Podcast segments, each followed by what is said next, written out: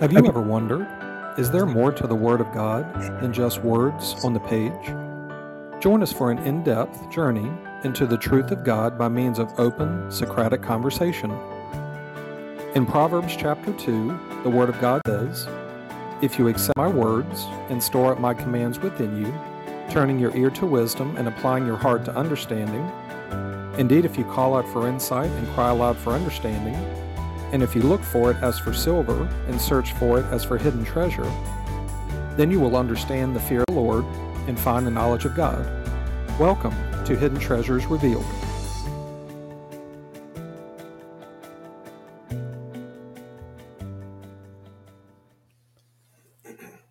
Good Tuesday to everyone listening. Hidden Treasures Revealed is back with you on Tuesday evening. Here with Phil. Phil, how are you doing today? Doing very well. No complaints from me. And if there was a complaint, then there's a lesson in it to learn for the next time or whatever we would be we dealt with, but same here. We actually just got back from celebrating the Passover. And what we do we had a podcast on this actually last year where we were actually at the beach and had the podcast there. Got back on Friday and was just thinking today, just rolling in my mind, what could we talk about? And had a few things come to mind from the Passover celebration. And we've been celebrating the Passover. Goodness, it's been maybe not the exact order, but maybe since 2000, you're holding up seven, seven times we're being at the beach, but we actually celebrated it, had a meal and had different things. But where we are now, we've increased in, in doing things differently. But, and I had a few things and I'll, I'll start with this. This came to mind actually, as I was come over, coming over to your house. That's something your daughter Tori said when she was actually on the podcast a week ago tonight, and she was talking about her Passover experience and was just thinking about the Passover itself and all the things that we did, all the information, and all the time we spent together and the learning. And this came out to my mind. She made a statement, and this is a statement that Yah made through her. And she made this statement. She said, With what Messiah Yeshua did, that he paved the way for us. And that really is speaking to me even now that when we talk about the Passover, there's so many layers to it, there's so much depth to it. And from an avenue of just passing over from death to life, Messiah passed over from death to life with him giving his life on the on the cross, him being raised from the dead that he passed over from death to life, being resurrected from the dead by the power of Yah, and actually passing over into the kingdom, the actual promised land. He's actually in the kingdom of heaven, which is the the matter of the actual true promised land is the kingdom of heaven. So he's already passed over there. And in his own words, he told his disciples that I go and prepare a place for you so that where I am, you will be also in making statement to that. Because so many people through the programming through what they think that they know they assume that because they've made a decision to accept Jesus as Lord and Savior that they're saved and they'll enter into the kingdom of heaven and that there's nothing that you have to do other than that. But with the statement of him paving the way it spoke to me as just like your driveway here, you have a paved driveway that he even mentioned in his own words that I am the way, the truth, and the life, and no one comes to the Father except through me. That Yah is the way, and him by giving his life a willing sacrifice, not out of obligation, but willful in his loyal submission to his parents that because of that, the power of God, he was raised from the dead, and he made the way for us to do the same path. We are called in the Word of God to follow Him, to walk as He did. Those that claim to be in Him must walk as He did. So, our journey of passing over from death to life, Messiah has paved the way. But if you don't get on that road and you don't walk the journey, then the road is paved and you have a way to heaven, but you won't find it. You'll find death. And a lot of this is even from my past that so much of the programming is you listen to people and you latch on what people say and you believe it and even believing in it, meaning you act upon it, that you think that you have the truth and you think that you know the truth and you're so convinced. But the way to know the truth is to have faith in God and to have Yah reveal the truth to you by you following the stipulations that are in their word. And it came to mind about the word of God. And this is a crucial thing that with Phil, with what we're doing here, and we've we've said this quite a few times, but it's just going to be reiterated again. To the best of our ability, we are speaking the truth of God. We are speaking the words of God that they give to us and we're messengers of theirs. And Yah has made it clear to us to have the mindset that to speak what you know and know what you speak. And we're working in the practice of that, that more and more we are speaking what we know and making sure that what comes out of our mouth that we really know what we're talking about. And there's times where we'll catch ourselves and and I've said this even recently, I'll say something and is that really true? Well, and that pause of, well, that tells me I'm not, I don't know for sure, so let me evaluate it. And that's why the word, as it says, to be quick to listen, slow to speak, and then from there, slow to become angry, but not even with an anger aspect, but be quick to listen to ourselves before we speak to make sure that are the words that are coming out of my mouth, are they true? Is it an appropriate mindset? Am I frustrated? Is this affecting Yah? Like, why am I, are we bringing this out? If we know the truth, then we will be able to speak it boldly, speak it in a manner of matter of fact or in a soft manner, however Yah would want us to bring it out. But it's so important for us to really evaluate do we know what we're talking about? And the way to know it is to spend time with Yah, to get into the Word, and we mentioned this to seek with all your heart, to get on the journey, to know the actual Word of God, because in order to pass over from death to life, we must understand the truth of God and walk in it, not what man teaches, but what Yah teaches. This information that we're giving on this podcast that we've been doing for over a year this is not information that we learned from man. This is information that we got, just like Paul, we got by revelation. We got by seeking it with all of our heart. We got it by digging into it. And Yah saying, Do you see this? Do you see this as the understanding? Them giving us opportunity to discover the truth, not just somebody to tell us, well, you need to do this because this or this, but well, wait a minute, the, the Bible says this.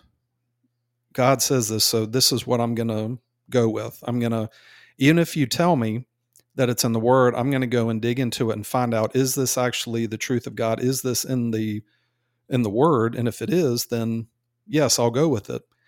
It's so important that when you listen into this, you may hear things that, wow, I've never heard that before. That's profound. Well, yeah, that's right. Well, before you would jump to that conclusion, evaluate it, go to the Bible which the Word of God is in the Bible, but the Bible itself is not all of the Word of God because there's the Word of God in it, but we have a translation of man that brought about the Bible, but the words of God are there, but the Word of God is not just that, but Yah speaking to you at times audibly, Yah coming to you in discernment, thoughts come to mind in dreams, visions that it's important that what we speak is the truth of God And don't just listen to what we're saying, hear what we're saying and listen, but listen and weigh it against the word.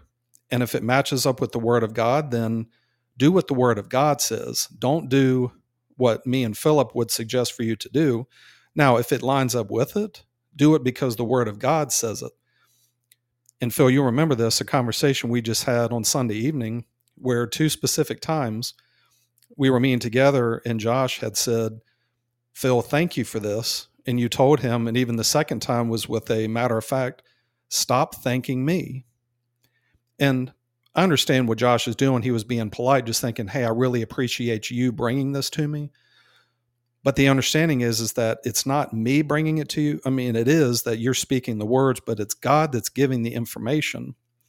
And this really spoke to me this year at the Passover that I had been relying so much on Phil, what you would say and others would say, and being confident that it was from God and acting on acting on it from that perspective. But it really spoke to me to really evaluate what's brought to me and go to Yah with it and talk to them about it because they're the ones that bring this truth that we understand. It's their word, it's their promises, it's what they say. And we are ambassadors for Messiah. And in order for us to be an ambassador, we have to make sure we understand what are the words of Messiah? What are the words of Abba? What is the word that Mother is bringing to make sure that in increasing measure in practice, that we are speaking the truth with confidence, that we are speaking with boldness, because this is about somebody coming from a place of death to a place of eternal life that is in Messiah. We're going to be held responsible if we speak words and say that this is the truth of God. And then if it isn't, because of us not listening to ourselves first and really evaluating what's coming to mind, why am I bringing this out? Even though the other person or people have their responsibility to make sure that they're they need to look into it as well. So they're going to be held accountable, but we will be held accountable because our teacher is God.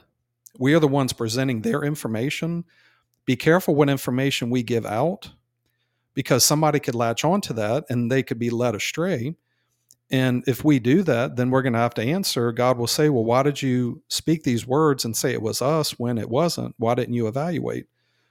And it's just, just bring this around again that those listening to the podcast, we're speaking to those people that want to know the truth of God, that have the mindset 100% seeking with all their heart, never to change that, so that you can find the truth of God and you can discover this through seeking them out, where God will reveal the truth because they're the author of this. And they will give you the information to be able to pass over from death to life they will give you the information on each stage of the gospel message, which mentions the Passover in it, that they will help you and guide you through each step. But it's the Word of God that is living and active, that is sharper than any double edged sword. The Word of God can penetrate even to bones, to joints, to marrow, even to the very soul of a person. It's the Word of God that will come upon somebody. And it's our responsibility, and those out there that are seeking after this, and those that are walking in the faith of God, the true faith, that it is not our responsibility to try to convince someone of the truth. Our responsibility as ambassadors of Messiah are to walk as he did and to display his life through our behavior, through our actions, and what we say, and to speak the truth of God and leave it alone. Not to go back and try to convince somebody that, why didn't you do this? Why didn't you do that? Now, I'm not setting aside rebuke and discipline from God that you go to somebody, hey, God had brought this to your attention.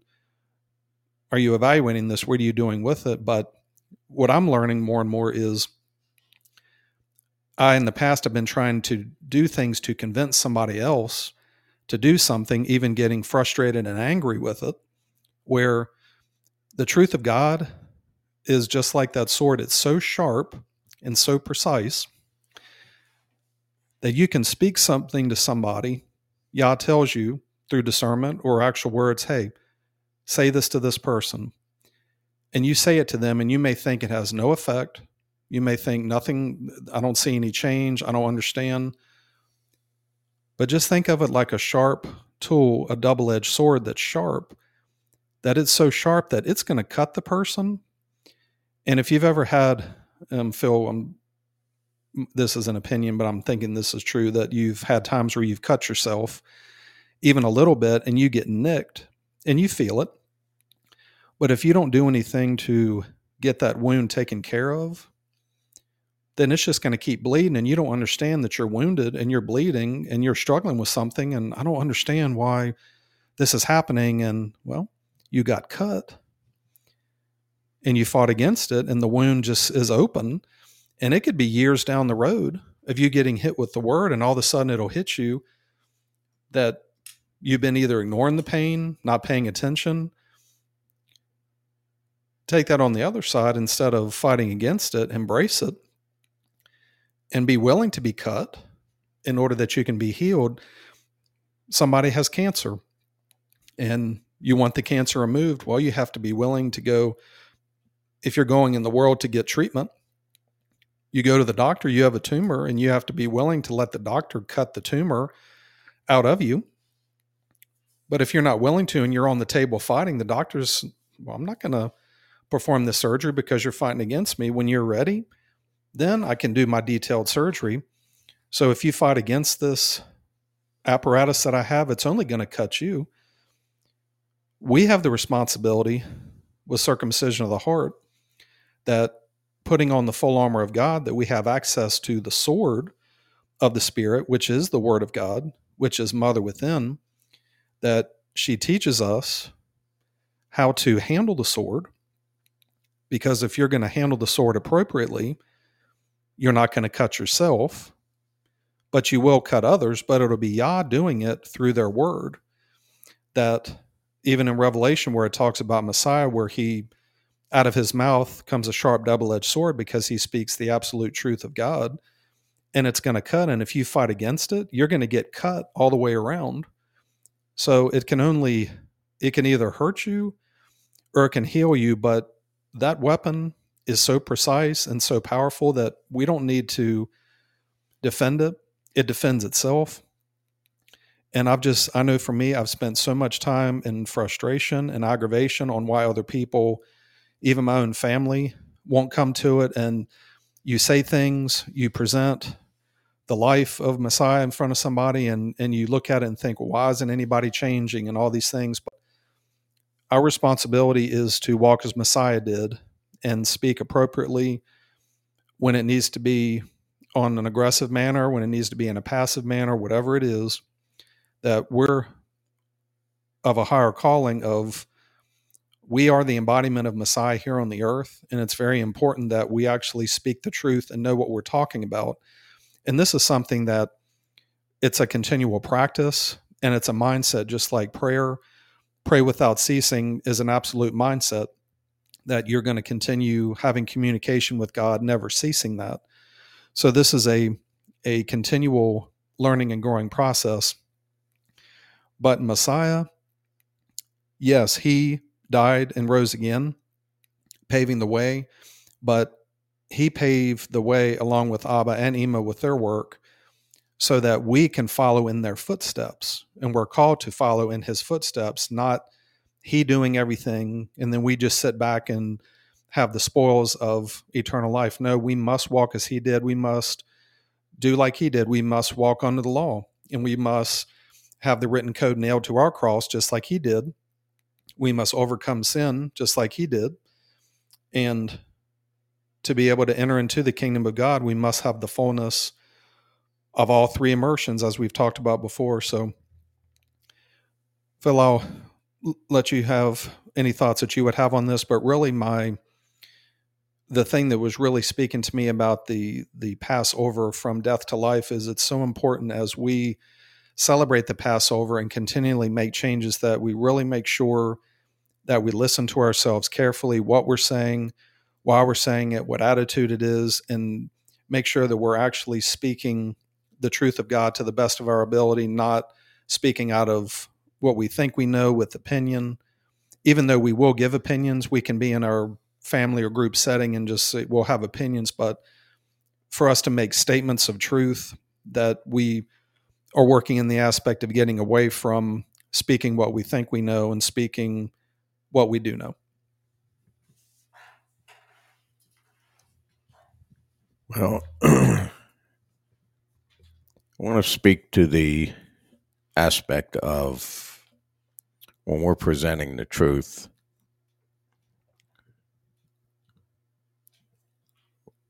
I am not perfect in the truth, but the truth is perfect in me. And so I want to make it clear that when we speak about the truth of God, it is the truth of God. This isn't about well what we think and well I'm going to do the best I can to speak the truth of God because if I'm doing the best I can, then I'm doing it. And I'm not I am I have the indwelling of mother in me which is the absolute truth and that goes with the statement that was saying that I I am not perfect in the truth, but the truth is perfect in me because it's mother in in us that gives us the information where we may I, where we may misspeak generally and i see this um, and i've seen this is not the aspect of the truth but it's in an aspect that we're trying to use to explain what we just said and we we didn't maybe we didn't evaluate that all the way through and is this the best uh, the best thing to use as an explanation it doesn't really line up with that truth that we spoke? Um, and so we do have to listen to ourselves and make sure that you know we do go back and we listen and we figure out okay was that uh, the best example i could have used to describe the truth but when it comes to the truth of God, it's not us speaking it, it's Mother through us. And so it will be Mother doing the best she can. And so we will not falter when it comes to speaking truth. And we want to be like Paul, where everything Paul spoke, he spoke with, with authority, just like Messiah did. Messiah uh, and Paul and the the others that had the fullness of faith, the way they were speaking was unapologetically that this is the truth. This this is it. And then we have to we have to figure out in our mind, and this is where take every thought captive is as we're going to give a parable to help explain the story or to explain the truth, then we have to take that thought captive just to okay is this does this match up with that truth?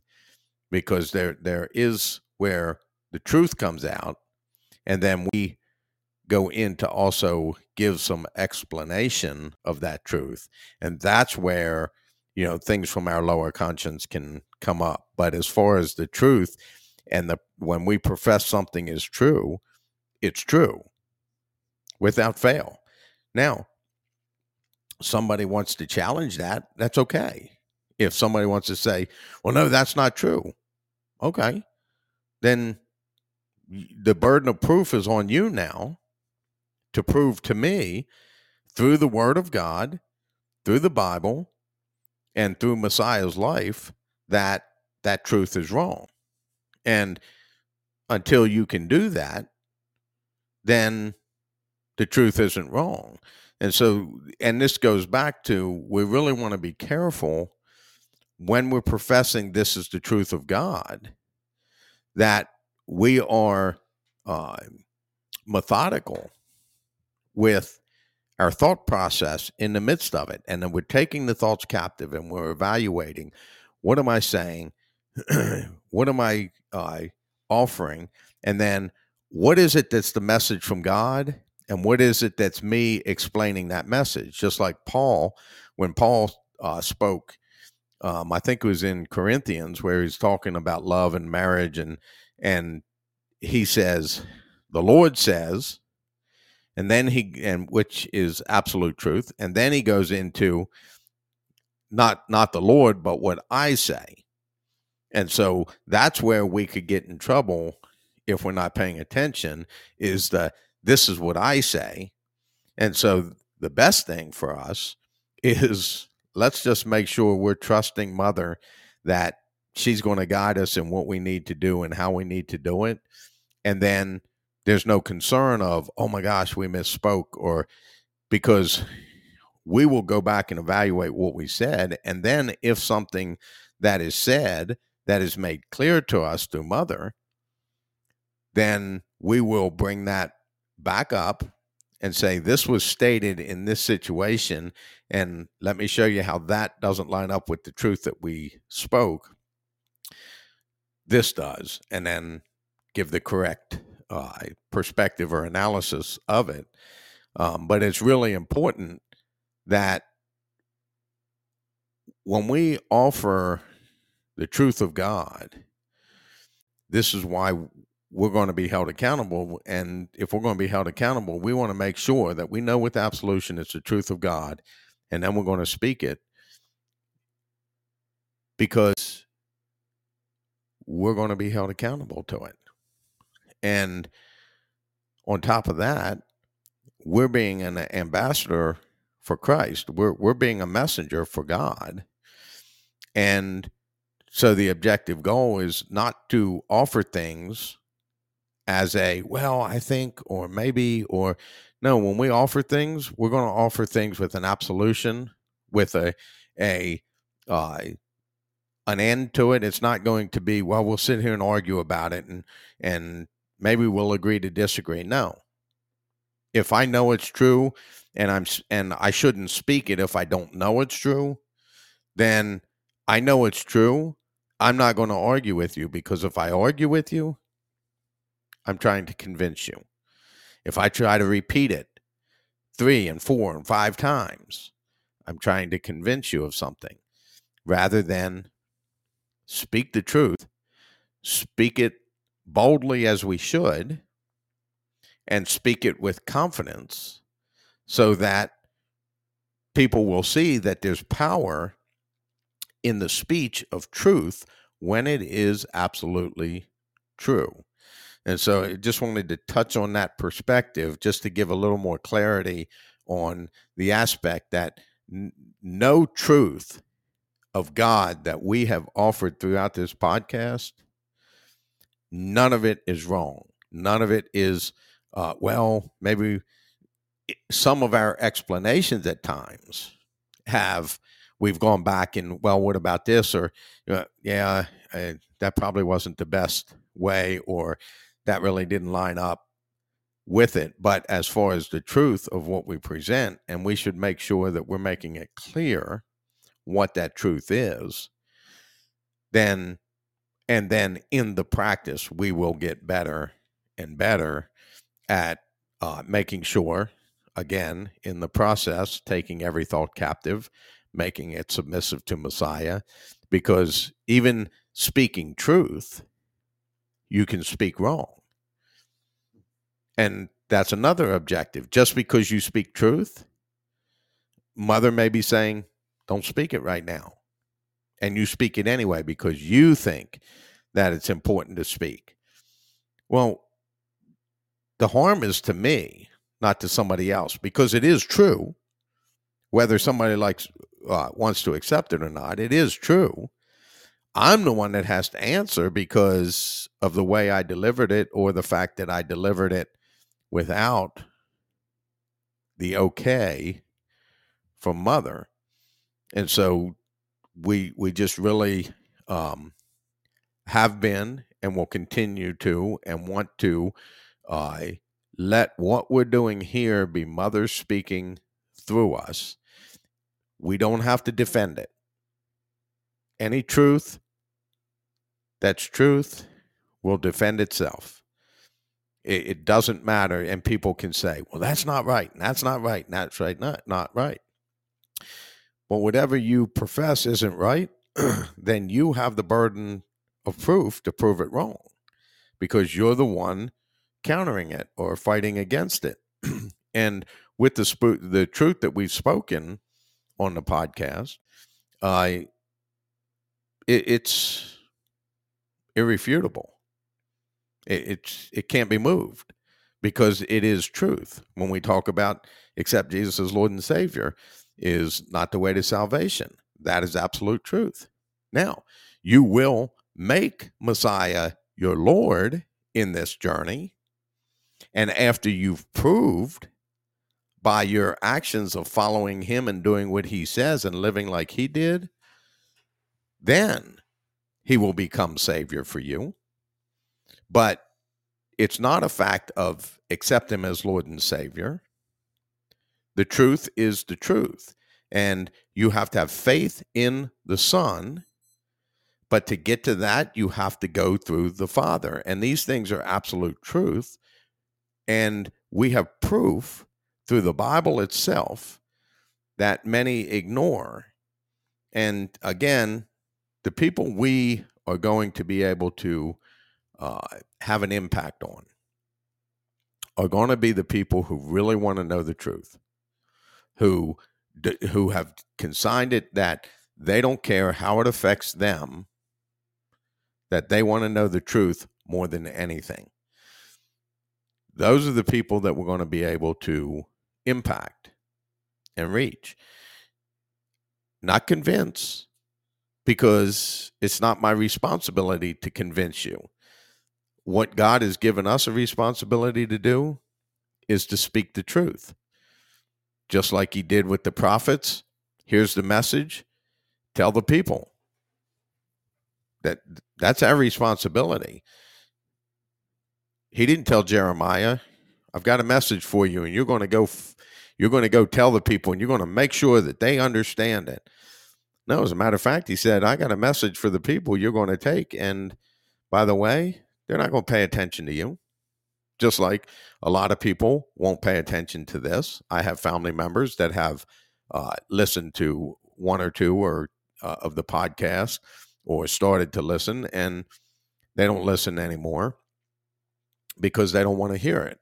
Because everything we speak about, if you're uh, locked into Christianity, it speaks against what you're following. And uh, again, we don't do it with um, malice. We do it because just like when God said, Why will you die, O Israel? You know, wake up, wake up, sleeper, before calamity uh, comes on, comes upon you. And that's the same cry that we have is Stop listening to people and listen to the word. And like you said, when we present something, the truth, we want people to verify it through God and the word. We don't want them to just accept blanketly what we're saying.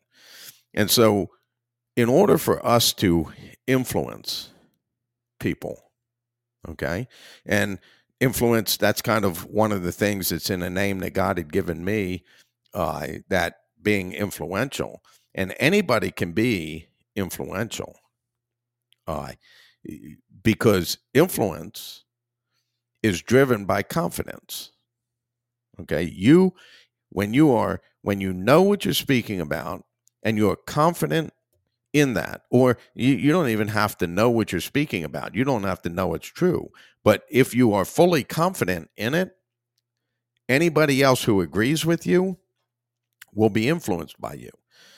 But you will not influence anybody who doesn't agree with you. You're not going to have somebody who is a Republican become a Democrat because you you're going to convince them of it. No, they have to decide that they want to change, or vice versa or you know it doesn't matter which one the reality is is that be careful with your influence be careful with that which you have confidence in to make sure it is absolute truth and then you won't lead people astray it's when you you lead people astray by being confident in that what is not true and you and I talked about this re- recently about Hitler. Hitler was very influential, but was his uh, life and his actions appropriate? And so, you anybody can be influential. Criminals are influential on people who uh, agree that being a criminal is what they like. And if they like it and you're fully confident in it, you will influence them, even like uh, Charles Manson with the people who followed him, uh, the, these different cults that are out there. Why? Because they're influential. But their influence is coming to you not from a true reality of God, it's coming from a true place of selfishness within the individual themselves. And so we really do want to be careful if we are confident. We want to be careful and make sure that I am confident in something that is true than something that is false. And then those that are seeking God with all of their heart, those that have a heart after God's own heart, like David, those that want to know the truth, regardless of how it affects them, will be able to be influenced by us and what we speak about. We, our responsibility is to know the truth and carry it with confidence. That's what gives us the ability to speak with authority from God because we know it and we're confident in it and we speak it. And when you hear people speaking in terms of, I think, I believe, well, it might be, or it should be, or it could be, those are terms that tell you that those people are not confident in what they're professing. It tells you that they waver because, well, I think that this is the way it is. But we don't want to speak like that. When we're offering the truth of God, we want to offer it. This is the truth, period. You have to go through Abba, the Father, first before you go to Messiah. And you can fight it and you can say, no, that's not the way it is. But in the end, when the final judgment happens, you're going to find out that's exactly the way it was. Just because you choose to ignore the truth that that's your problem, not not God's. And so be careful. And this is why I really want to be methodical with thinking about what I'm saying, why I'm saying it, how I'm saying it, uh, in order that I give the truth in absolution but I have to be taking the thoughts captive as they come to my mind so that I can discern between is the enemy trying to squeeze in here somewhere? Is this coming up from my lower conscience without me recognizing it? And I have to consider those and then evaluate that against the word of God, the life of Messiah, uh, and then make a determination in a split second of no, this is the truth of God, and I'm going to speak it as though it's truth. And what we speak of truth of God, we will speak unapologetically. Now, that doesn't mean uh, we're going to speak it mean and hateful. No, it's just we're going to speak it without making apologies for it because it, the truth of God needs no apology. People need to accept the truth of God and walk in it, and they will see. And so we want to influence people, but I know that just because I'm influential does not mean that I'm going to influence everybody. I'm going to influence people in that what I'm confident in, and I'm making sure that my confidence is all about my faith in God and nothing else, so that I don't lead people astray, so that if they do follow me, they do uh, not follow me, but do what I say. My objective is my influence to you is evaluate it, figure it out so that you know it for yourself, not just that I said it. So even if you're following somebody who's who you're influenced by, it would be really good for you to evaluate is their life really the life that God has laid out in the Bible? Or is it the life that churches have taught people that it's okay to live because we are not of today's church. We are living the church of Messiah, which was the same church that you see in the Bible that Messiah started with his disciples. And that's that's our goal. We have no doctrine but the Bible itself. We follow what the scripture says and the understanding of it, and we're able to understand it because we have mother within us.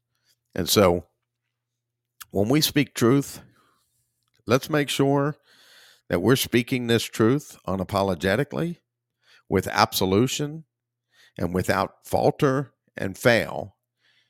And mother will be the one that if a correction needs to be made, the correction will be will be made. Aside from that, we have confidence. And that's the beauty part about the faith that we have now that we didn't have in the past was the confidence. The the confidence Messiah. Look at how much confidence he had to walk the walk that he walked. He's influential, but only to those who want it to be, those who want to accept his ways and follow him and do what he did. He can only be influential to that. If if you want to be influenced by the soft feel good that allows you to get away with sin, then that's not Messiah. Messiah is not influencing you. And if it's not Messiah influencing you, it's the enemy. and so uh, just wanted to hit on that a little bit as we were getting into this because it's just important that one and we we say this a lot in the gathering know what you speak and speak what you know.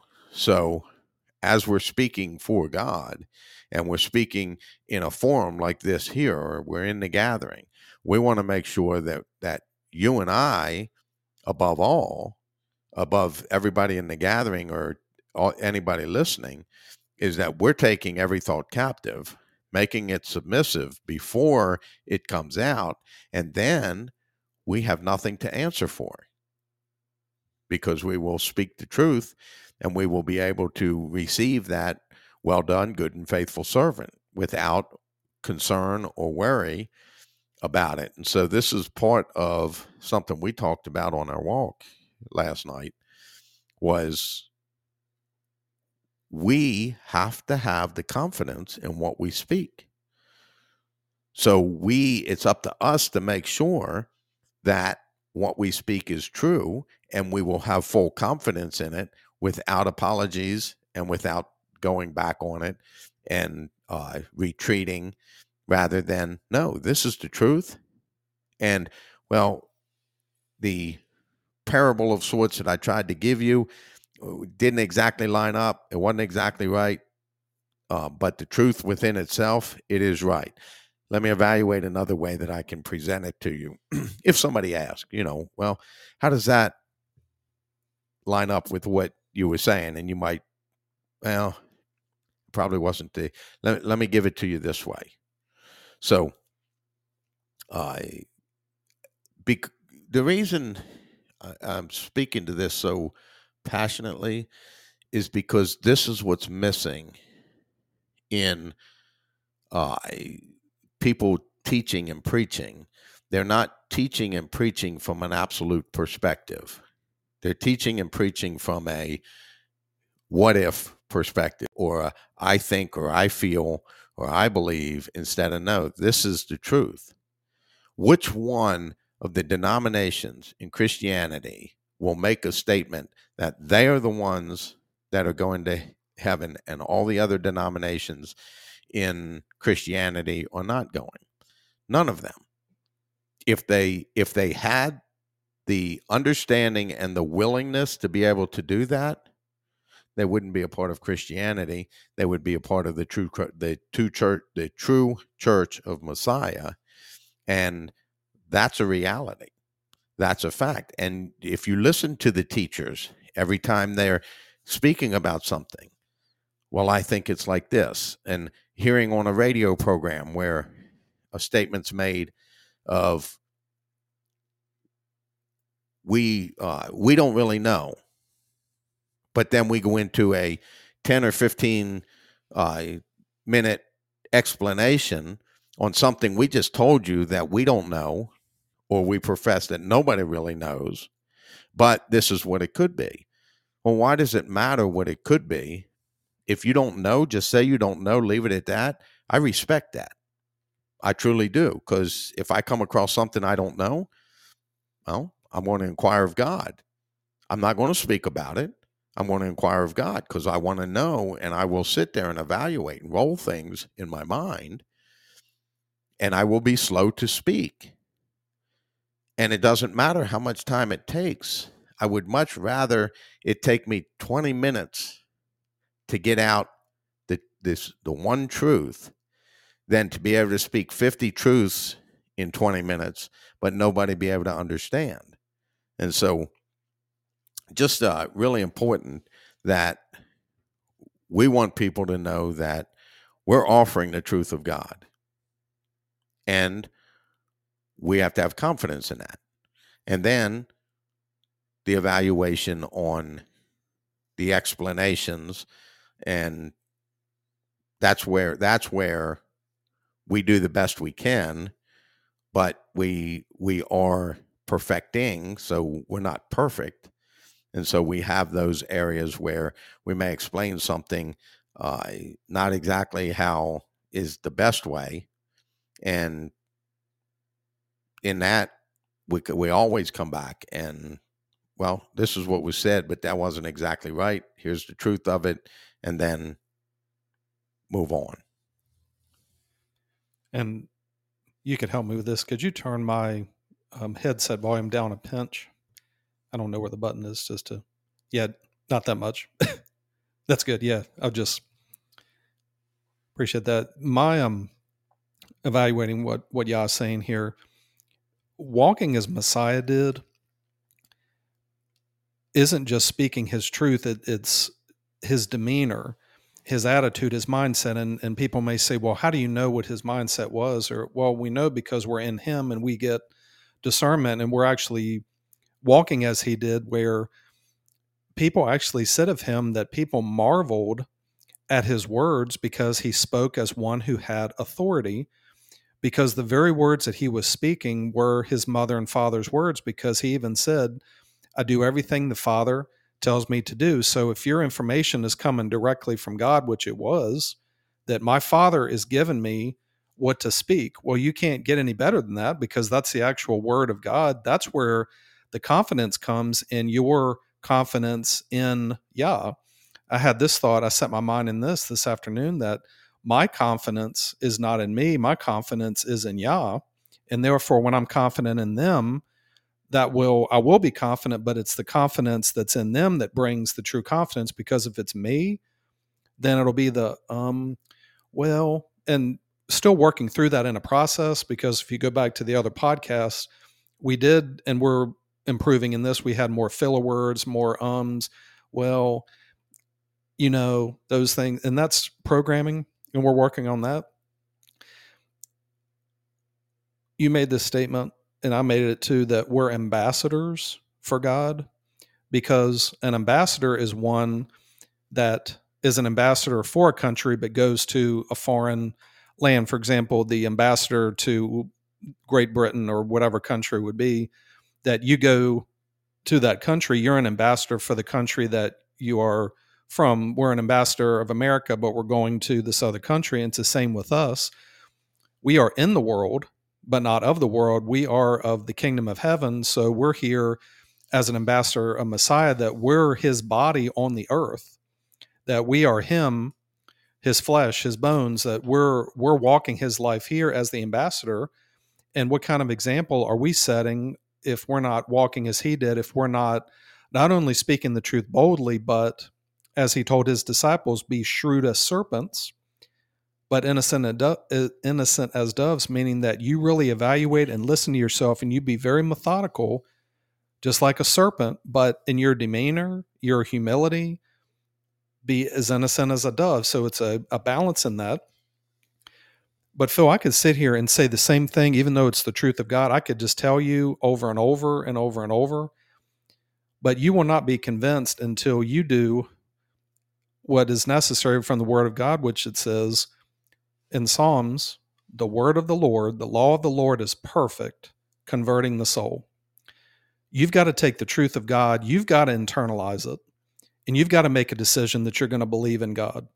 That's the point of the truth is that we what we're what our objective is and we talked about this we may have talked about this on the podcast i know we did in our our gathering the two words that are said the same but they're spelled differently affect a-f-f-e-c-t and effect e-f-f-e-c-t that our the the way this is handled is is that affect is the cause and then effect with the e is the effect. So you have cause and effect. You have effect with an a the cause effect e which is the effect. Our responsibility is to affect people by speaking the truth so we we bring that cause to them. It's the other person's responsibility to look up the information seek god with all their heart so that it will be able to effect them. What I've done before is I've attempted to keep just driving it on somebody that you need to listen and you need to do this so that I, that that'll affect you. And that'll get you to listen because I keep telling you if I yell it louder and if I say it with more but if you reject it and you don't let it influence you it doesn't matter how I bring it but if you are seeking God with all your heart and you really want it to effect you with an e then you will allow it, as even the word says, that when they listen to Paul, when Paul was speaking the truth of God to them, they were cut to the heart because the sword of the Spirit was doing its job. And they said, What must we do? And Peter told them, Repent and be baptized in the name of Messiah, and you will receive the gift of the Holy Spirit, which is circumcision of the heart it's our responsibility to bring it to somebody, but we can't we don't have the ability to put it on them and make them believe it and act upon it. All we can do is just like Jeremiah you mentioned, you put it out there and Yah knows that with where their hearts are at that time that they're going to reject it, but your obedience to me is what I'm looking for. So you speak to them and if they reject it, they do. I'll handle those people if they stay with a, a hardened heart, but you're my ambassador, Jeremiah. You go and speak to them. You trust me, and I'll take care of you. And if they don't repent to me and find the fullness of it, then they'll have to deal with me as well for why did you reject the prophet's message, which the, the prophet is just somebody that's speaking the words of God. All Jeremiah was was just like us, is just a messenger. Just I'm just speaking the word of God to you. You do what you want with it. I'm I can't make you do anything, but I can control what I do because there's a warning in Ezekiel that if you warn a righteous man and they don't turn, they'll they'll have to answer. But if you don't warn the right the or if you warn somebody and they don't do it, then the blood's not on your hands. But if you don't warn them, then the blood is on your hands no matter what they do. Do you have something you had? Well, it's it's all in what God directs you to do. Jeremiah wasn't uh, doing the things um, all on his own, deciding what he was going to do. No, the word of the Lord came to me, and then he spoke it. And this goes to uh, explaining, probably uh, giving us the best understanding of of what we've done with the truth. Not that we spoke truth wrong, but don't cast your pearls before the swine.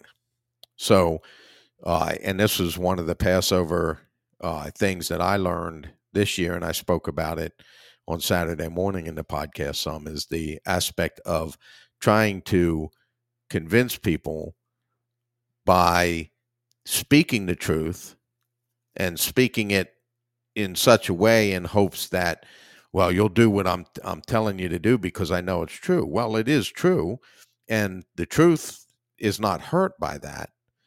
But it's me deciding when I'm trying to do that instead of God saying, "Hey, okay, go to this person and tell them this. Well, okay, that's, I'm going to do that because that's obedience to God. But what I had realized was that there were times of me trying to convince people by speaking the truth when they weren't even receiving it. Uh, it was probably about a year and a half ago, a little bit more than a year and a half ago. I had a guy that used to work for me when I had my own business, and uh, he was in a church and he was doing a testimony, and uh, he came to visit me. Uh, he stopped by my work, and uh, he he wanted to get a picture with me, and I I sat down with him and and I talked to him for two hours, uh, telling him all kinds of truth about God, and thinking how great it was to be able to tell him these things, and he got his he finally got his picture. I left. I mean, it wasn't a it was a uh, cordial. You know, he got the picture. He, he heard me out, but in the end, never heard from him again since that point. And it's been a year and a half later, and there was a lot of truth stuff that was shared, but that was me trying to convince him. And so that's why in a year and a half, I didn't I don't pursue him. I don't go after him. I don't try to, hey, I want to talk more about. No, if he wants to know the truth of God, then he'll come talk. If not, then it doesn't matter anyway because I can't convince him. But what I realized at Passover, without knowing it, is I would use the truth more often to try to convince people to do what I'm telling you to do, even though it's true, it's not the appropriate way to do it. Rather than, no, wait for God to tell you go speak to this person, that's when it's going to be effective. When you try to do it on your own, then it's just not going to be effective. And it can uh, cause you frustration in the midst of it.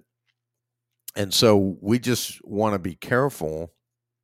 I, I know for me, learning that uh, at Passover is that I want to be careful that I'm not trying to convince people, trying to manipulate them into something rather than if you want to hear the truth, I'm going to share the truth with you. And it's up to you if you want to come back with more questions and if you want me to go deeper into things. It's just like us doing this podcast. If somebody hears it and they want more, they'll listen to more. If they hear it and they don't agree with it, we can't influence them anyway. And so it really doesn't matter. And the heart in it is that I want everybody to understand the truth about God as uh, as I understand, not necessarily as I understand it, but just to understand the truth of God because it's so important to have that. And in that wanting people to do that, then there were times that I would speak and it would be casting pearls before the swine because they really they really weren't there for that purpose. Like the young man that uh, came and wanted to get the picture i uh, no no um it, it was in vain because i was trying to convince him. And he was there for the picture. That's all. If if i would have just taken the picture with him and he would have gone about his way and he would have been fine.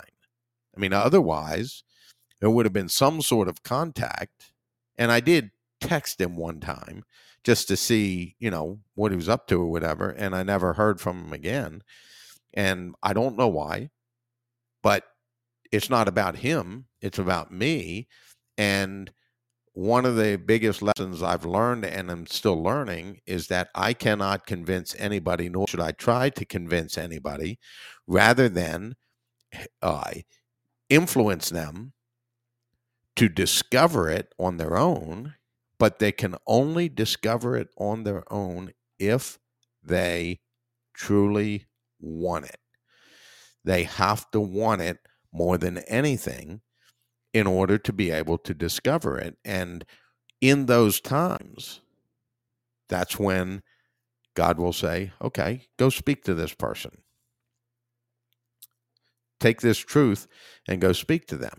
Now, there will be times where God will say, okay, take this uh, message to these stubborn people, they're not going to pay attention to it. But what it does is it removes excuses for those people. God puts in place everything in your life so that you, at the end, when you're standing in judgment, will have no excuse before God. You won't be able to blame anybody else. You won't be able to blame God. You will only have the finger pointed at yourself. And at that point, it's too late. Once you perish from this earth, it's too late. But we can't wake people up. We can't we can't get people to hunger and thirst for righteousness. We can't do it. They have to do it on their own. When they do that, then they can discover the truth of God and therefore be saved by walking through the gospel message. But for me, that was what what I had set my heart in again uh, from Passover is I'm not going to try to convince people. I'm not going to try to convince people of this truth. I'm going to speak it. I'm going to speak it with uh, confidence, and I'm going to speak it uh, because it's the truth and it needs to be heard. But what you do with it is between you and God. The only person I'm going to answer for is me. And so I'm going to make sure I'm following the truth of God and that I'm handling it appropriately, that I'm yielding the sword of the Spirit at the appropriate time. And the appropriate time is when Yah says, okay, go to this person and talk to them. And this is what you're going to tell them. Or they may just tell you, go talk that person. And in the midst of your talking to that person, then God will give you information to feed them. But but I'm uh, I've been learning more and more that if somebody doesn't want it, you can't convince them. it's all with a, a good heart that you really want them to know the truth of God. But it's to no avail. Well, Yah is the one that knows what the person needs. We think, now, let me, we may be able to discern, and, and I know that this person needs the word of God, but Yah will look at them and they know and can see more than we can see because they're per, they're perfect that they can look at somebody like they could look at us and say i know when you need this when you need it and i'll speak it and i'll come to you when it's the appropriate time. And we'll through practice we'll get better at moments of discernment to say i'm discerning that this is the right time. So it's not that we just wait for yah just to tell us every time. But i had a a scripture come to mind when you were bringing this out about the if somebody wants it that the Ethiopian eunuch and Philip that he was in the chariot reading out of Isaiah mother told Philip to go to the chariot and that wouldn't have happened if he didn't want it. And he wasn't seeking God with all of his heart because he was reading there and it said to go to the chariot and stay close to it. And he was he came up and said is the the person that's here is he talking about himself or somebody else? And it said that he preached messiah to him and they were going along and he said well here's water. Why can't i be baptized? And he said if you believe with all your heart you may. And he went into the water but we don't have any art where you need to follow him. You need to go visit him all the time. You need to make sure that he's following. And no because if somebody's seeking with all their heart god will lead them step by step in what they need. Not that Philip couldn't go back or minister to him or something like that, but we don't have any record of the eunuch. And what record do we need that we know that he was seeking after God? Because why would mothers send him there and speak to the aspect of that, that he was how I don't know how he was doing it. If it was, I don't even know at that time if they had a book or anything, but he had a copy of a scroll or something that he was reading and made it clear that he was reading Isaiah. I think it was 53 about Messiah and that he was like, Who is this talking about? And he explained Messiah to him, but he explained it with the Old Testament.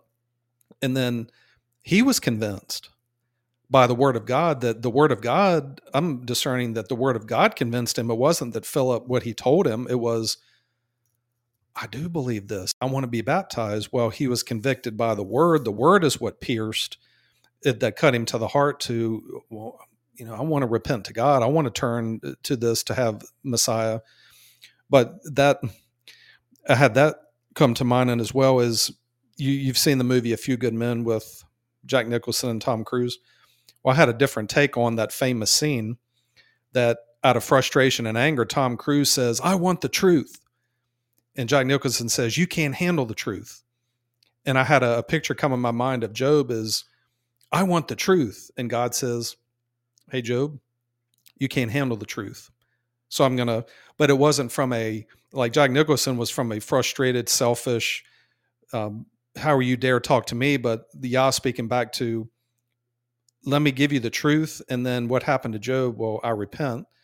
And it made me think of this aspect that we have the opportunity to be able to be given the opportunity to handle the truth from an appropriate manner that okay i'm going to give you this sword make sure that you handle it appropriately so that you don't cut yourself when you think that you're actually going to help and cut somebody else that if you don't speak this truth appropriately then you're going to cut yourself because it's a double-edged sword that we don't realize that even thinking about this that we're handling the sword by the blade instead of handling the sword by the handle, which mother is the one that has the sword and knows how to use it. So when she says, speak this, you're handling the sword appropriately. But if you step out or we step out and no, I'm going to speak this, then you're going to cut yourself and you're going to hurt yourself.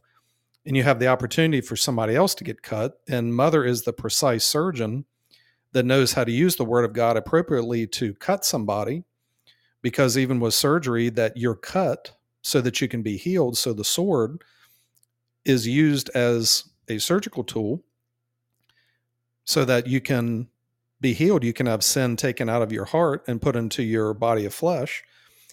What's speaking really to me about this is be careful how you handle the things of god because it not only affects you it affects god and it affects other people to make sure that we're being really careful that we're as an ambassador that it's just like in the world where you're an ambassador for your school you're an ambassador for your work wherever you are that you're the example you're the one that is showing messiah in the world so be careful what we do that we're not here peddling this for profit. We're not here to make a gain and make money. And no this is about speaking the truth to people that those who really want it that are hungering and thirsting for righteousness that when they do that they will be filled but it'll be god that they will fill fill them not just because they listen to this and they're filled because we're saying it.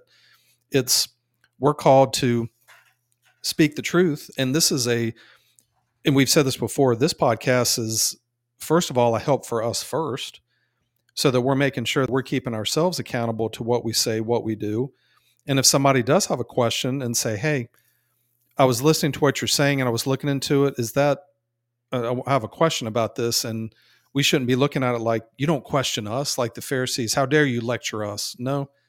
If we have that attitude, then we better be evaluating ourselves because we welcome any and all questions. Now, that doesn't mean that we're going to answer every question with a big drawn out answer. Some answers may be, we're not going to get into that right now we'll save that for another time where we're going to focus on this aspect, but we're called to be prepared to give a good answer anytime that we're given a question. And if we're really, if we're confident in what we're saying and what we know, then we'll take any question. We're not going to say, well, we don't talk about speaking in tongues because that's controversial. Well, that's that's not a good answer. It's not controversial. It's in the Word of God. It's a gift of Mother. How could it be controversial unless you make it controversial? That it's just you don't understand it or you don't want it's something selfish where you don't want that affecting whatever church you're a part of that people may say something but that's a gift of mother that's mentioned in the word of god that it's very much appropriate just because you don't understand it doesn't mean that it's inappropriate but for for me with just this recent passover just recognizing things that i hadn't seen before but it was when you brought some things to my attention it wasn't you convincing me it was God. And even when the conversation was, it was just like, don't take this as it's from me because it, it's coming through me, but it's not my truth. You work it out with God, not with me, because I listened to this song here recently. And I don't know all the words. It, it, was I think it was one of Johnny Cash's last songs. It's called "Hurt," and it was talking about. It seemed like he was talking about his life, and he was talking about, "I will bring you hurt. Don't depend on me, because I will at some point disappoint you." And Phil, at some point, I'm going to disappoint you. You're going to disappoint me. At some point in our relationship, something. I'm not saying something's going to happen, but Yah will not disappoint Yah will do what they say they're going to do because we are not perfected yet. That we have things that we may say we're going to do and we don't fulfill it, but God will not do that. Whatever promise Yah makes, they will fulfill it. So the confidence is in that's where the true influ- influential, as you said, comes from. Is it's a confidence in God and in their truth is the appropriate way to have it, not confidence in self because that's pride from an arrogant aspect. You can have pride in God from a right perspective that I am proud of this truth because it, it's the best thing for everybody, but I'm not going to go to an arrogant side to where I'm going to an extreme side. I'm going to be matter of fact that I am proud of my children. I am proud of what they're doing, but not from a selfish perspective, from a, a matter of fact truth perspective.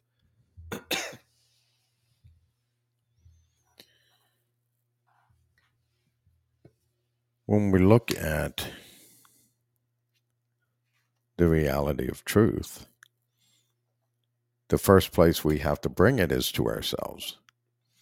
And the first thing we have to do is dig in to our subconscious, which is something that many people don't know how to do to be able to rectify things. You have to be able to go back to your past. You have to be able to see situations uh, and things that that your mind hid from you so that you would feel comfortable you have to go back and visit those in order to change your mindset that you made in that instance in that moment. You made a, a mind change and then you process that into your lower conscience. Well you have to find it then make a different change and then start to process it out. And Here's the thing with the disappointment thing that you brought. Though there may be a time where you disappoint me or, I, or a time that I disappoint you, the farther we grow in faith towards God with both of us, the less we will disappoint each other, just like same thing with me and my wife. And I've seen that in both circumstances where the disappointment becomes less and less because we're becoming as the same, which is being like Messiah. And if we're being like Messiah, then why would anything you do that you're being like Messiah you be disappointed in? Now, if we're going to have a disappointment, it's going to be because of some worldly perspective thing we carried out that we didn't maybe we didn't evaluate we didn't see it coming from the lower conscience um, but i know that if i if i did something like that and it was brought to my attention i would want to make it right. I would want to say well wow i didn't realize i did that. I'm going to do this or i'm going to i'm going to make a change within that. Um, because again the unity is much more important than anything else we can do as the body of Messiah to be unified, to be the unified church within the midst of what we're doing, so that we are of one mind and one body, which is the mind of Messiah and the body of Messiah. Had this parable come to mind from the Word of God that just speaks again to we are not in a place to convince somebody of the truth. It's to just present it clearly. The parable of the rich man and Lazarus, Messiah was speaking that on the one side you had Lazarus with Abraham, and on the other side you had the rich man. And um, speaking to each other that please just give me even just one moment in this agony and torment, even just dip your finger in water just so I can have a drop of water. And Abraham making it clear to him, you had your time on earth. You did the things that you did, and Lazarus didn't have those things. Now he's in a place of comfort and you're in torment. And the rich man making a plea, please just send somebody back, even if just send somebody back to convince my family, then they'll repent. Well, how did he know about the truth if he rejected it? How in the world would he know? Well, that's the thing. The word of God is living and active. That once you pass over from death to life, you're going to know. There won't be any, well, are you just kind of in nothingness and you're just floating around and just waiting? You're dead. No, you'll be in a place where you'll know because the overflow of the heart is what comes out of the mouth. So they'll repent if if if you send somebody from the dead. And Abraham didn't say, "All right, well go ahead and send them back and you just tell them to go out and convince everybody of the truth." He said, "No. They have the law and the prophets. Let them listen to them. Because if they listen to them, then they'll come to this place on this side. They'll find the fullness of faith. But that's the thing. Our responsibility is to speak the truth, as you said, speak it boldly and with confidence. And if somebody suppresses it, ignores it, that's on them because if you listen to the truth and apply it, because if you're listening, you'll apply it and you'll find it. And that's that tells you Abraham didn't say, You have the words of Jesus and you just listen to them. He said, You have the law and the prophets. The law was put in place to show you that you're a sinner. It's to affect, to put you on a path of you're condemned. What are you going to do with it? Are you just going to stay where you are? Are you going to turn to God and find the way of obedience in the Son and trust and walk in that until you die? You die in faith these parables that Messiah gave, and you could say the truth of it. And the truth is, when you pass from this life, your fate is sealed. Now, I'm going to give you a parable to give more information. Let's explain this so that you can understand that there is a chasm that's there, that it's fixed. That once you leave this life, whatever decision you made, if you have circumcision of the heart and you died in that, then you will be on Abraham's side if not, you'll be in the place of torment. There is no, like you said, there is no, well, I think this, I think that there's purgatory. I think that we don't have anything in the Word of God that says anything about a purgatory, a holding place, a second chance. No, it actually makes it clear that you don't have a second chance because of this parable, and also that it's even worth cutting off a hand and entering into the kingdom maimed to get away from this body of death. Do anything you have to do to get find the place of wisdom, find wisdom so that you won't find this place of torment. And it was like you were saying that in the world, how many different denominations are saying different things, but if you went up to them and you said, well, do you have the absolute truth and all these people have the rest? Well, no, they just, and this is just opinion, that they may say, well, we have it and they have it. We just agree and disagree on certain things. But the word of God makes it clear. Messiah says, if you're not with me, you're against me. That with me means the truth of God, you agree with all of it, even if you don't understand it, or you're against it. If you're against one thing in it, then you're against all of it. That you have to be in agreement. That's, and this spoke to me the other night when we talked about repent and repentance.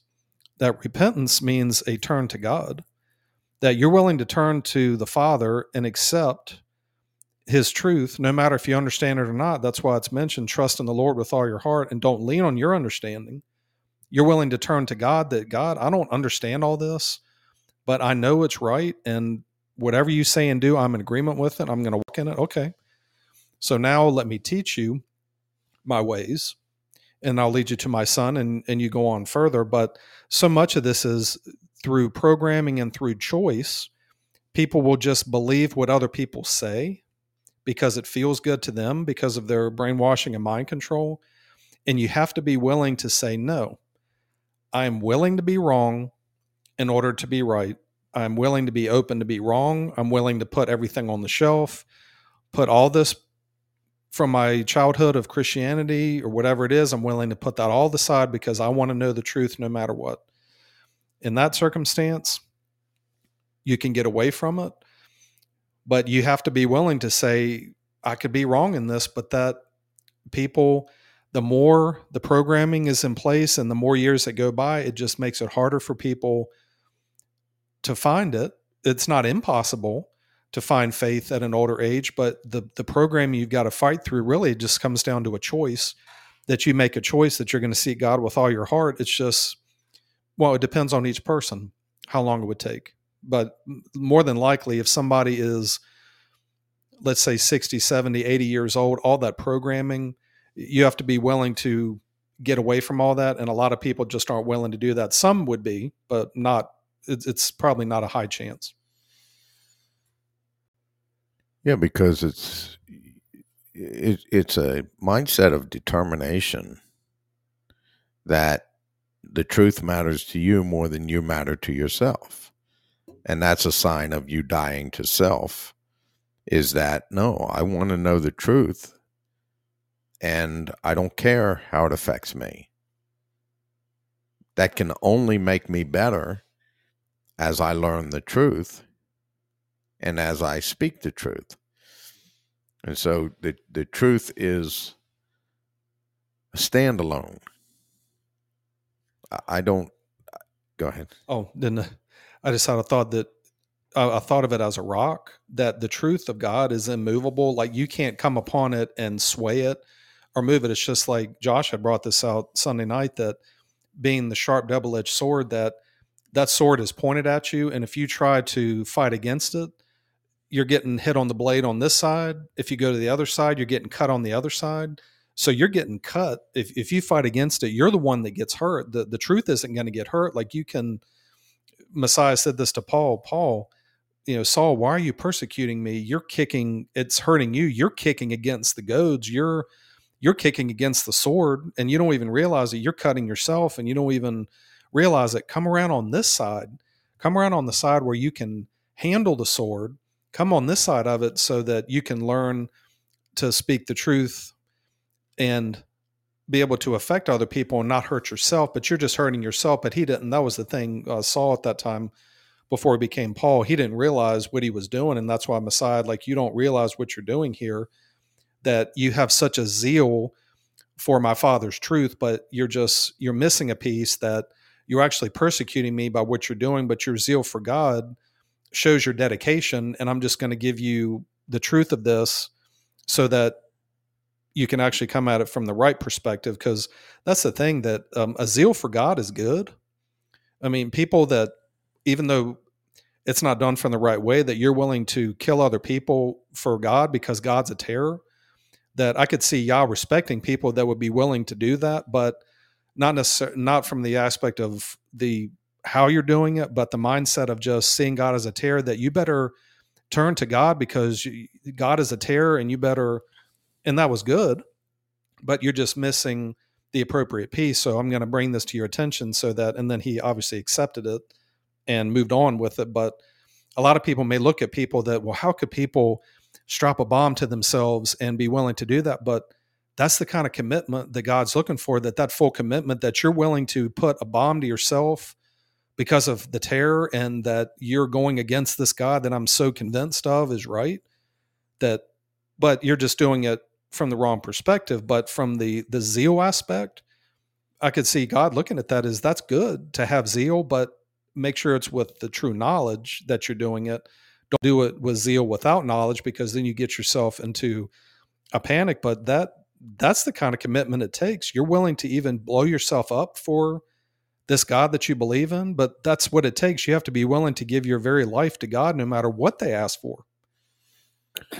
Well, if you look at how people try to handle God today, they handle God as though God is uh, democratic, that it's a democracy, not as a Democrat, but just a democracy. That God is a democracy, so you'll get a choice. You get a choice. You get a say in what happens and what doesn't happen.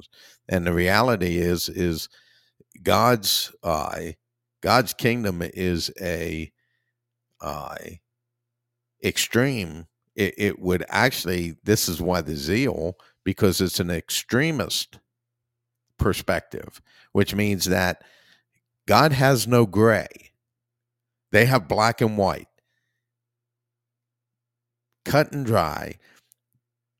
That's why people don't like the Old Testament. They don't like reading through the Old Testament. They don't like it because everything God does is cut and dry, straightforward, matter of fact.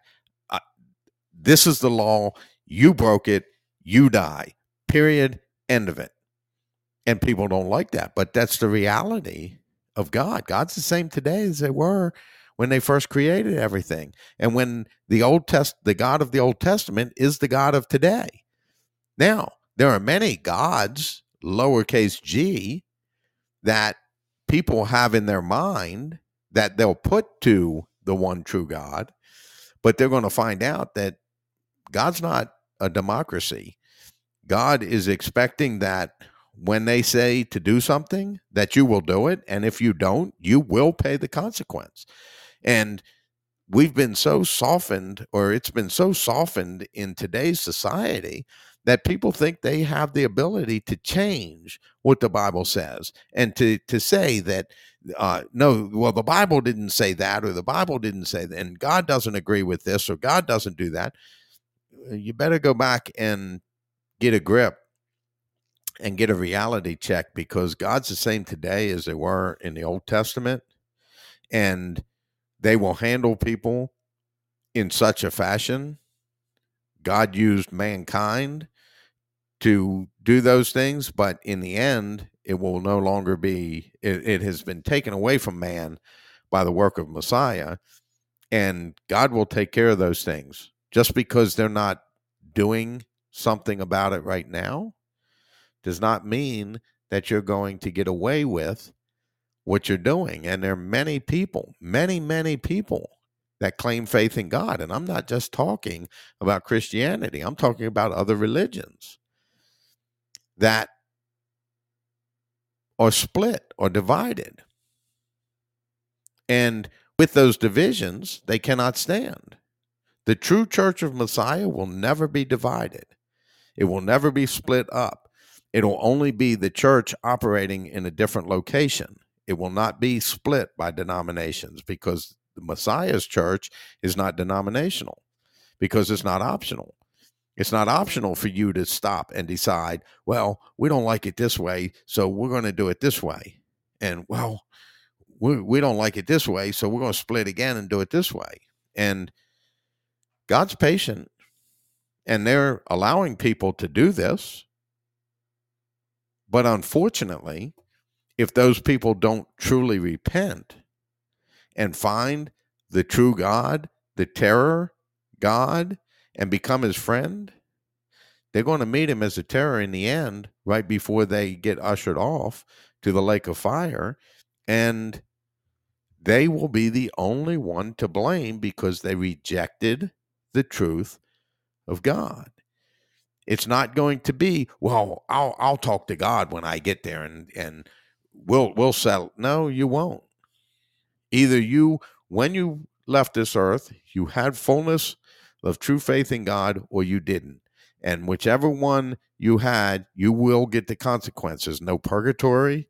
There's no place where you can go and then make it right and then get back to the other side. No, that was the purpose of the parable that was told by Messiah with the rich man and Lazarus that you spoke about, that there's a chasm that separates the two, the two, and neither one can cross from one to the other. It is an impossibility. So there is no holding place. The only holding place that existed was the holding place of everybody who perished between the flood and Messiah's death. There was there was a holding place, but it wasn't purgatory.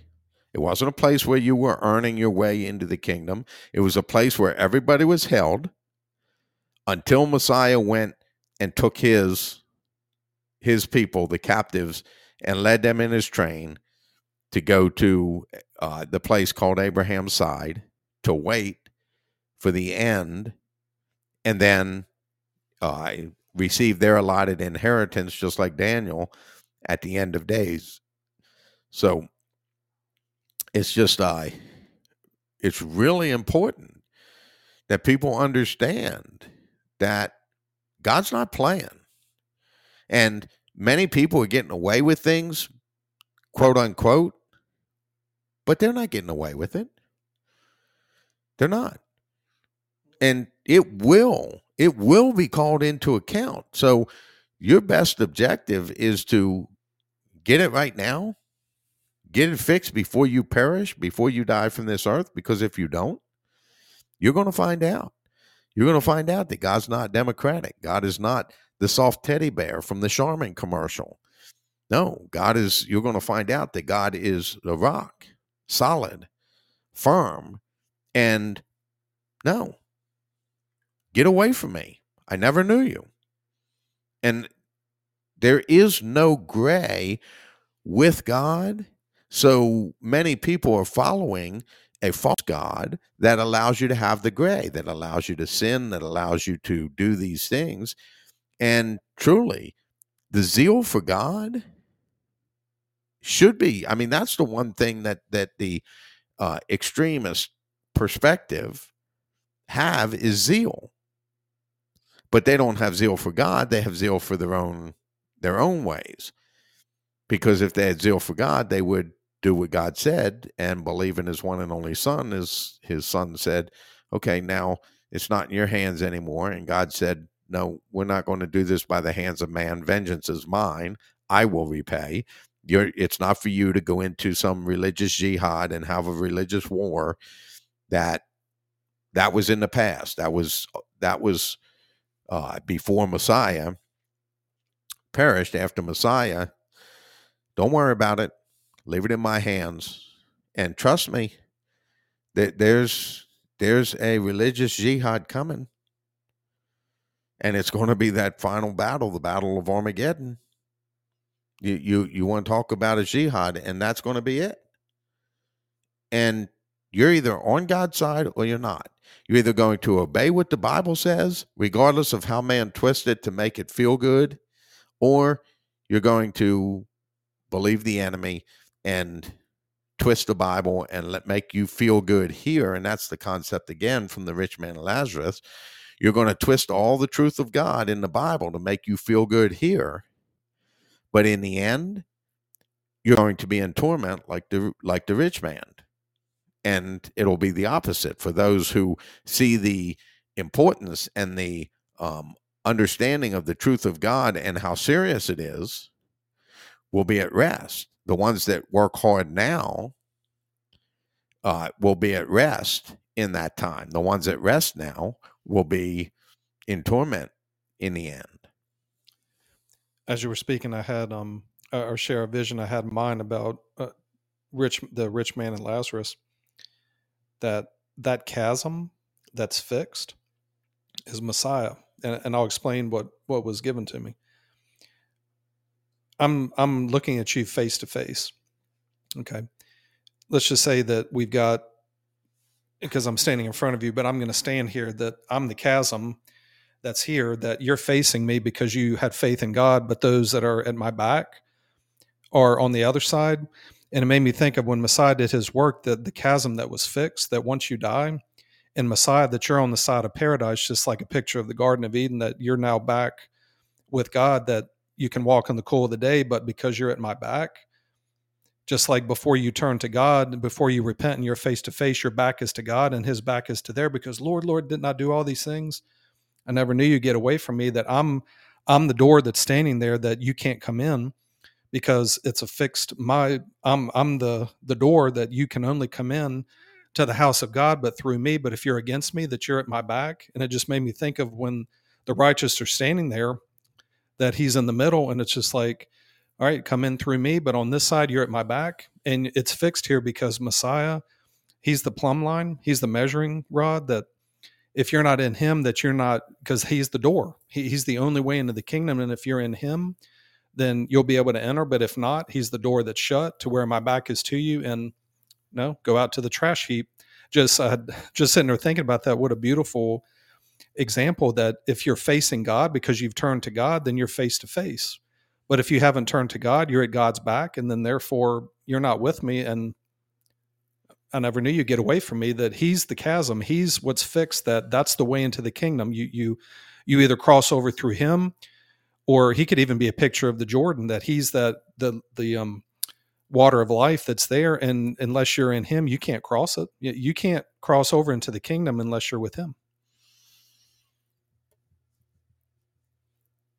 You must you must have that faith in Messiah. And it is not the soft faith that is being taught in, uh, I dare say, I even call them churches because the true church is the body of Messiah. It's just important for people to know and understand because you may not like to hear what's being said, but the reality of it is true. And we don't want anyone to perish, but it's not in our hands. It's our responsibility to be the watchman. That when we see when we see trouble coming, we warn the people. And this is what we're doing with this podcast is we're warning the people. Hey, trouble's coming. You, you take take heed. Ah, they don't know what they're talking about, and, and then the enemy's going to overtake them like a flood. We we're not doing this because we what gain do we get out of it? That what we get is the opportunity to be obedient to God to do to speak and do what God tells us to do. That's all we get out of it. We don't get anything from anybody who uh, is in a different faith perspective and turns to God. We get nothing. God gets that. God gets the glory for that. God gets the reception of that person. But it's not a soft society. it, it is a, God is extreme. And when I say extreme, it just means plain and simple, matter of fact, black and white. And this is the way it is. It doesn't matter if you like it or not, because in the end, it's all going to be settled. It's all going to be done. And I'll, I'll give a an absolute piece of truth. And we've spoken about this before in the past, but the young man on the cross that you spoke of about being in paradise with uh, well, Messiah said, Today, surely today you'll be with me in paradise. And people perceive that, well, that thief on the cross got to go to heaven. And no, with absolution and truth, that thief is not in heaven. That thief that was on the cross is at Abraham's side, awaiting with Abraham and everybody else who has perished for that final final day, the final judgment, and then everybody will go in at the same time. And that's spoken of in Daniel, and it's spoken of towards the end Hebrews, where in Daniel, Daniel's told, You're going to go, you're going to rest in the earth, and at the end of days, you will arise to receive your allotted inheritance. Okay, well, at the end of days, that's when when time exists no more. When time exists no more for this uh, for this creation, then it's done away with, and that means white throne judgment, receive your allotted inheritance. And then in Hebrews, it says that nobody had entered in because God had something greater planned, that only together with us would we all go in. And that's the purpose for Abraham's side, is so that everybody who perishes before Messiah returns goes to that place. Once Messiah returns, those that are there and those that are caught up, that's it. There will be no more decisions for salvation. When the rapture happens to being caught up with Messiah, that's when he's returning. And when he returns, there will be no more decisions of for Christ because the fact that nobody is turning to God is why these things are going to happen. It's that's the time frame at which it's going to happen. So we can't we can't pinpoint it. We can't figure it out, but the Father knows. And at appropriate time, that's what's going to take place. Then, when the thousand year reign is done, and then everybody is gathered before Yah at the white throne judgment, those who were at Abraham's side and those that ruled and reigned with Messiah will enter will be given entrance into the kingdom and everybody else will be ushered off to the abyss. And, and it's in that moment in the kingdom that every knee will bow and every tongue confess including those people who are going into the abyss will bow and confess that Yeshua is Messiah to the glory of God. And then they'll be ushered off into the abyss because at your point of death, this you already know. And you know that it was your lack of choosing. See, it doesn't matter how old you are, doesn't matter how young you are. It's a matter of a choice. But you have to make the choice with a steadfast, solid, unmoving mindset that God is more important to you than anything else, and you're going to figure it out.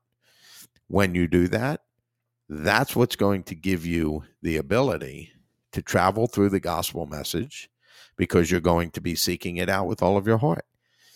And if you do it with diligence, then you will move through it at a pretty good rate. It, it doesn't have to take a long time.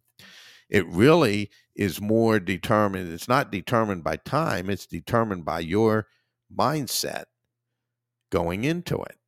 If you're going to give your absolute all, then you're going to get it quicker. because what's going to happen is somebody else isn't going to get it until they give their absolute all. And then it's just a matter of time. It doesn't matter how long it takes. As long as you're giving your all, you will get it. But it has to be your all, and it has to be for the glory of God, not for the glory of self. And so, just a, a lot of important things. And, you know, it's like you wish you could shake people, or you wish you could touch them, or you wish you could do something to get them to see the reality of truth instead of continually rejecting God and the reality of who God is. But we can't do that. All we can do is speak the truth, live the truth, and then be influential to those who walk in like pattern. Well, we'll actually end on this for tonight because it's really good discussion. So, you know, where this just came to mind, our responsibility, and not just us, but those who are ambassadors for Messiah as well, is we are just like Messiah in the parable of the sower, because what we do, just like him, he's throwing seed, which is the word of God. And what we do is we throw the seed, and the seed is going to fall on hard ground, and the seed is going to fall on the ground that's got the thorns and thistles and the rockiness and the because it falls on that mind of but if it falls on good ground somebody that really wants it and it falls on that good ground it's the the truth that seed that breaks open and starts growing because like it says that one plants one waters but what's the plant? It's the seed because even messiah when they said explain this to us and the sower is the son of man the seed is the word and you throw it on hard ground the birds just like the enemy, it comes up and it's snatched away because you're you're you're hardened in your mind. You're not willing to accept it. But those that have the good ground, that you're willing to accept it, because he even told them, if you don't understand this parable, how can you understand all the parables? This is the key. Is just like laying it on the table is like there's a bag of seed here. Well, I want that. I'm going to take it and plant it and get a return because it says if if it's in good ground, then some will receive this i can't remember the amounts but such and such an increasing measure but some minds you, it gets choked out because of the cares of the world and it, it's telling you that what we're attempting well i'll just speak for me what i've been attempting is taking the seed and trying to open the person's mouth and get them to eat it and plant it or No, but if I don't want it, what's somebody going to do? They're going to spit it out or they're not going to accept it. But if they accept it, then there'll be fruit from it. So that's what we're called to do is just sow the seed. And if somebody want if it's gonna somebody wants to hear it, they'll apply it. If not, then God will take care of it, just like the wheat and the tares. That just leave them alone. We'll, we'll take care of it in the end. But the responsibility of those that are truly ambassadors for God that just just speak the truth boldly, leave it alone, and it's up to each person to hunger and thirst for righteousness in this. But yeah, Phil, as we say, it's a good stopping point. A lot of good information, but yeah, the Passover, so much to learn from the Passover celebration because faith in God is continually passing from death to life, changing your mind to the things of God. So, Phil, anything else you have for us or nothing? All right. Well, we um, grateful to God for them giving us this opportunity to speak their truth. And uh, next podcast, Lord willing, will be Saturday. And um, until then, everybody have a good day and good evening.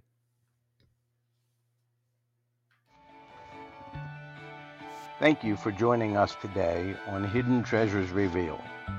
We want to leave you with this thought. The greatest treasure in life, and especially in faith, is discovery. If we try to convince you of things, you may gain head knowledge, but if we let you discover things, you will have heart knowledge to know and understand and be able to give a good answer for the faith that you have. Treasure hunters seek treasure nonstop. Seek the treasure of God through conversation with them and through their word. Ask, seek, and knock. Ask, and you will receive. Seek, and you will find. Knock, and the door will be open to you. Seek the hidden treasure of God, and you will be blessed by it.